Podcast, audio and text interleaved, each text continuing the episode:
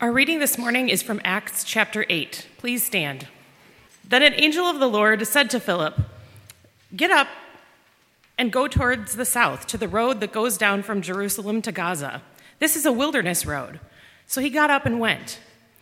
Now there was an Ethiopian eunuch, a court official of the Candace, queen of the Ethiopians, in charge of her entire treasury. He had come to Jerusalem to worship and was returning home, seated in his chariot he was reading the prophet Isaiah. Then the Spirit said to Philip, Go over to this chariot and join it. So Philip ran up to it and heard him reading the prophet Isaiah. He asked, Do you understand what you are reading? He replied, How can I unless someone guides me? And he invited Philip to get in and sit beside him. Now, the passage of the scripture that he was reading was this Like a sheep, he was led to the slaughter and like a lamb silent before its shearer. So he does not open his mouth. In his humiliation, justice was denied him. Who can describe his generation? For his life is taken away from the earth. The eunuch asked Philip, About whom, may I ask you, does the prophet say this? About himself or about someone else? Then Philip began to speak, and starting with this scripture, he proclaimed to him the good news about Jesus. As they were going along the road, they came to some water, and the eunuch said, Look, here is water. What is to prevent me from being baptized? He commanded the chariot to stop him, and both of them, Philip and the eunuch, went down into the water, and Philip baptized him. When they came up out of the water, the Spirit of the Lord snatched Philip away. The eunuch saw him no more and went on his way rejoicing. Here ends the reading. May the words of my mouth and the meditations in our hearts be acceptable in your sight, O Lord, our God, our rock, and our Redeemer. Amen. Last fall, a small group of us from Shepherd of the Hill um, went to a journey towards justice retreat at Holy Trinity Lutheran Church in North Minneapolis. It was a two day event in which we were encouraged to think about who we are welcoming into our churches and how we are doing that. At the very end, we were invited back into the sanctuary for worship, and then we were invited to do a personal assessment of ourselves. They said, okay, everyone stand up. And we're going to have you be honest about this and think about the close friends you have in your life.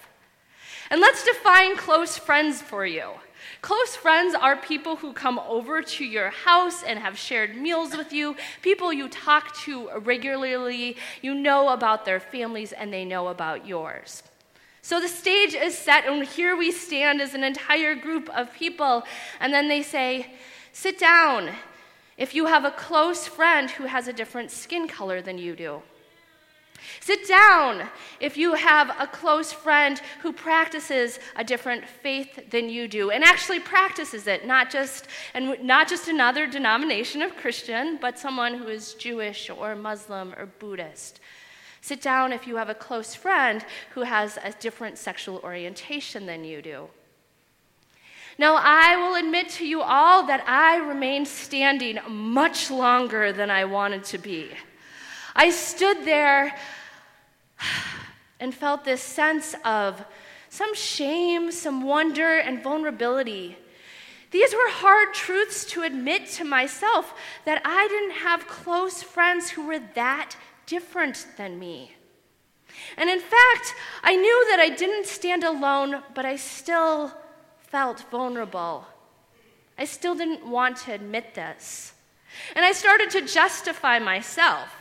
I thought, well, my best friend growing up was from Colombia, but we've lost touch over the years. My godfather is gay, so I have that connection. I'm just not in touch with him very often. And I made this long list of reasons why this might be the case that I was still standing there. But the reality that I had to admit was that in many ways I had become isolated, that I was living in a bit of a bubble. And acknowledging that was actually very helpful for me. Because it made me realize that there are people in our world whose voices I'm not hearing from regularly. There are perspectives that I don't get to know about. And that often, more often than not, I'm listening to people who have had many shared experiences, but there are things that I don't know about other people in the world. Now, admitting this is the first step. And then I started to think about the Lutheran Church. Now, we were in a Lutheran church for this retreat, and the Lutheran Church will often admit somewhat similar truths about ourselves. If you don't know, the Lutheran Church is regarded as one of the least ethnically diverse of mainline denominations. And year after year, or actually uh, church wide assembly after church wide assembly, they talk about this truth and have set goals to change it and to reach out to people who are more ethnically diverse, and yet our stats haven't changed. And I bring this up because I think it's important now and then for us to not only admit and know this about ourselves, but ask the question of what can we do about it? And what does this mean for us? The book of Acts, I believe, is a fantastic place to start. Because the book of Acts is all about reaching out and going to encounter other people because God has sent us there. And our lesson for today is one exactly like that. This is one of my favorite stories, and I love it for a number of reasons. I love it because Philip is so outrageous in his ability to follow what God has told him to do. He's got enthusiasm like no other. Now, what you don't know when our text begins is that Philip actually had a pretty thriving ministry going on in Samaria. He had gone down there and preached, and he had all these people baptized, and things were going really good for him. Yes, there was conflict, but then all of a sudden he gets this little tap on the shoulder from this angel of the Lord, as we're told in our text, and it says, Philip, I have a new call for you. And Philip goes, Okay. And then Philip is sent to a wilderness road in the middle of nowhere. And I have to admit, uh, this is where I think God's sense of humor always comes out, right? I had this thriving ministry, and you're sending me here. So he's on this road in the middle of nowhere. And I imagine Philip looking around, thinking, Really, God? Who am I supposed to talk to here when this chariot comes out? Starts going down the road, and Philip is good at his job. That angel of the Lord taps him on the shoulder and again and says, That chariot, and he literally runs up to it. I love that part. He runs alongside the chariot, listens to what the man is saying inside, calls out, Hey, what are you reading? And soon enough, that chariot stops and invites Philip to come in and sit down. And then we start to hear about who is inside the chariot. Our text gives us so many details about this man and yet tells us so little about their conversation. The man inside is from Ethiopia. He is a well known official. He works for the queen in the Treasury's department. He has a job of significance. He's just been in Jerusalem worshiping, so he is part of the Jewish community. And he's also a eunuch which means that he is different than other people sexually. And because of his identity as a eunuch, he is prohibited from practicing fully or participating fully in the assembly according to Deuteronomy 23:1. He is not allowed into the inner circle. In fact, he is labeled because of that identity as an outsider.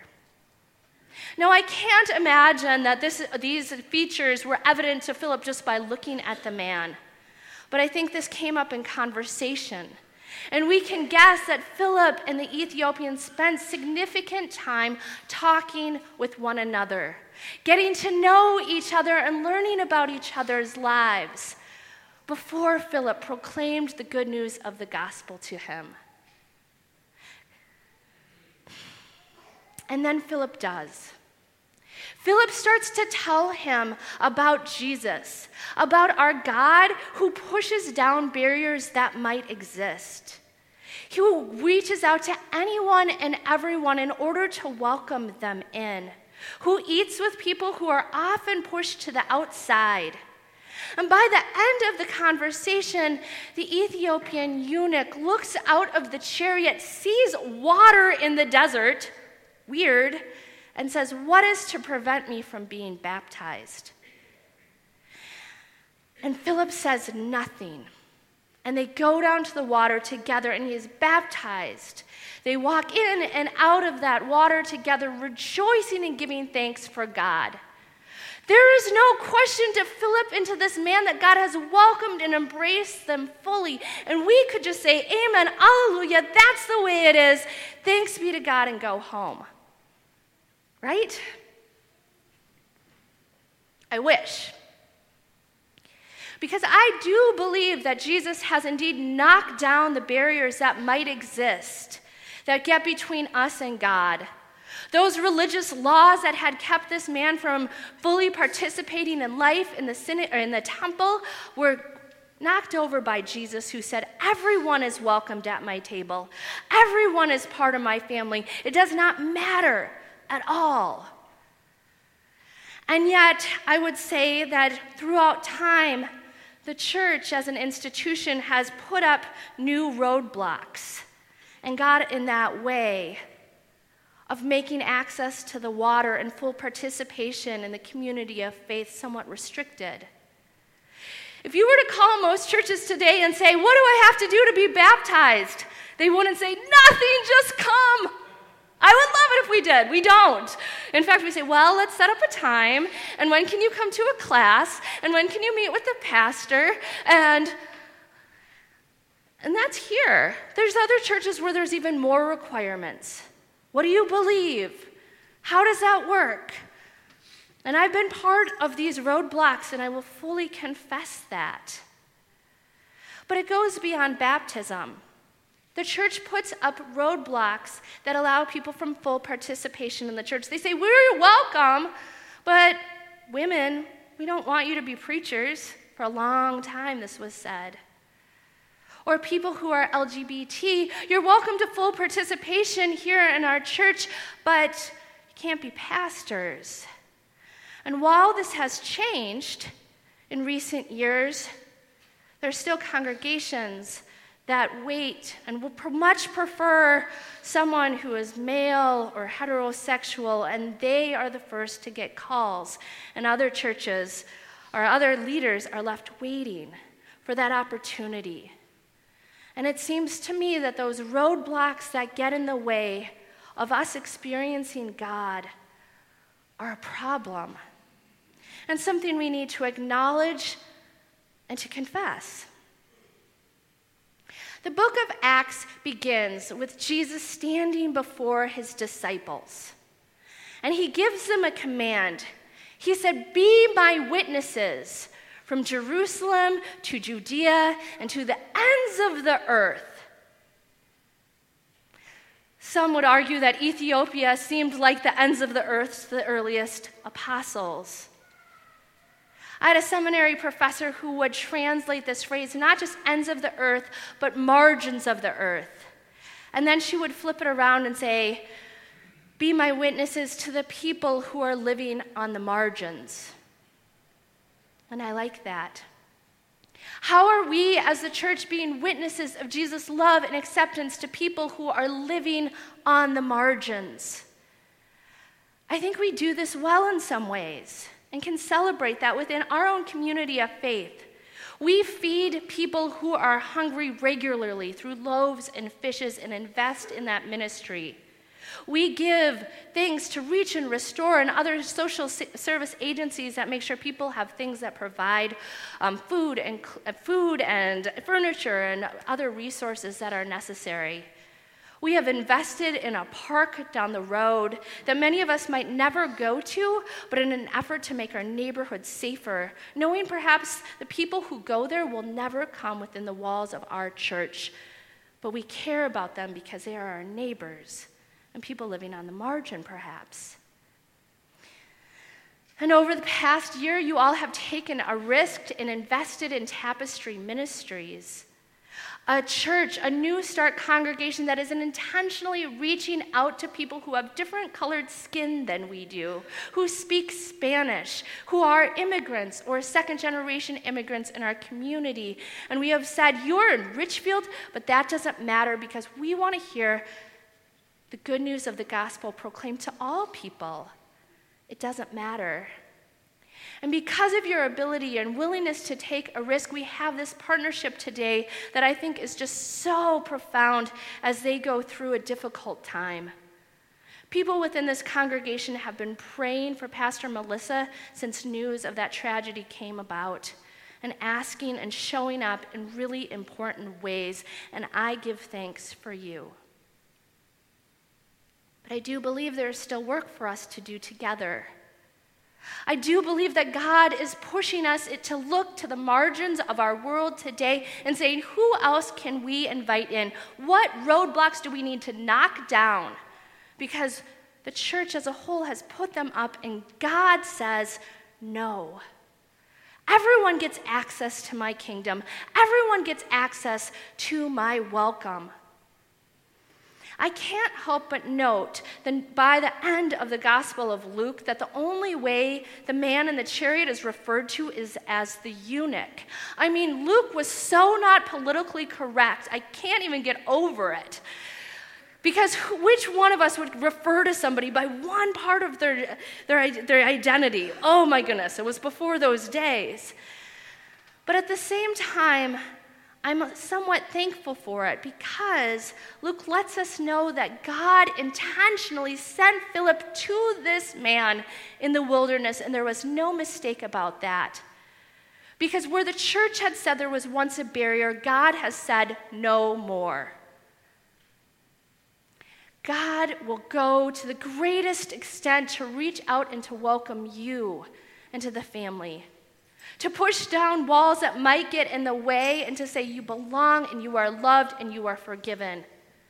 And once we receive that and feel that acceptance, God says, Okay, my children, now my, your job is to notice the people sitting on the buddy bunches, to notice the people who are sitting on the margins, and to go out with my love and bring them in and push down whatever gets in the way, because the Holy Spirit will take you where you least expect it and bring you to the people who most need to hear about my radical love.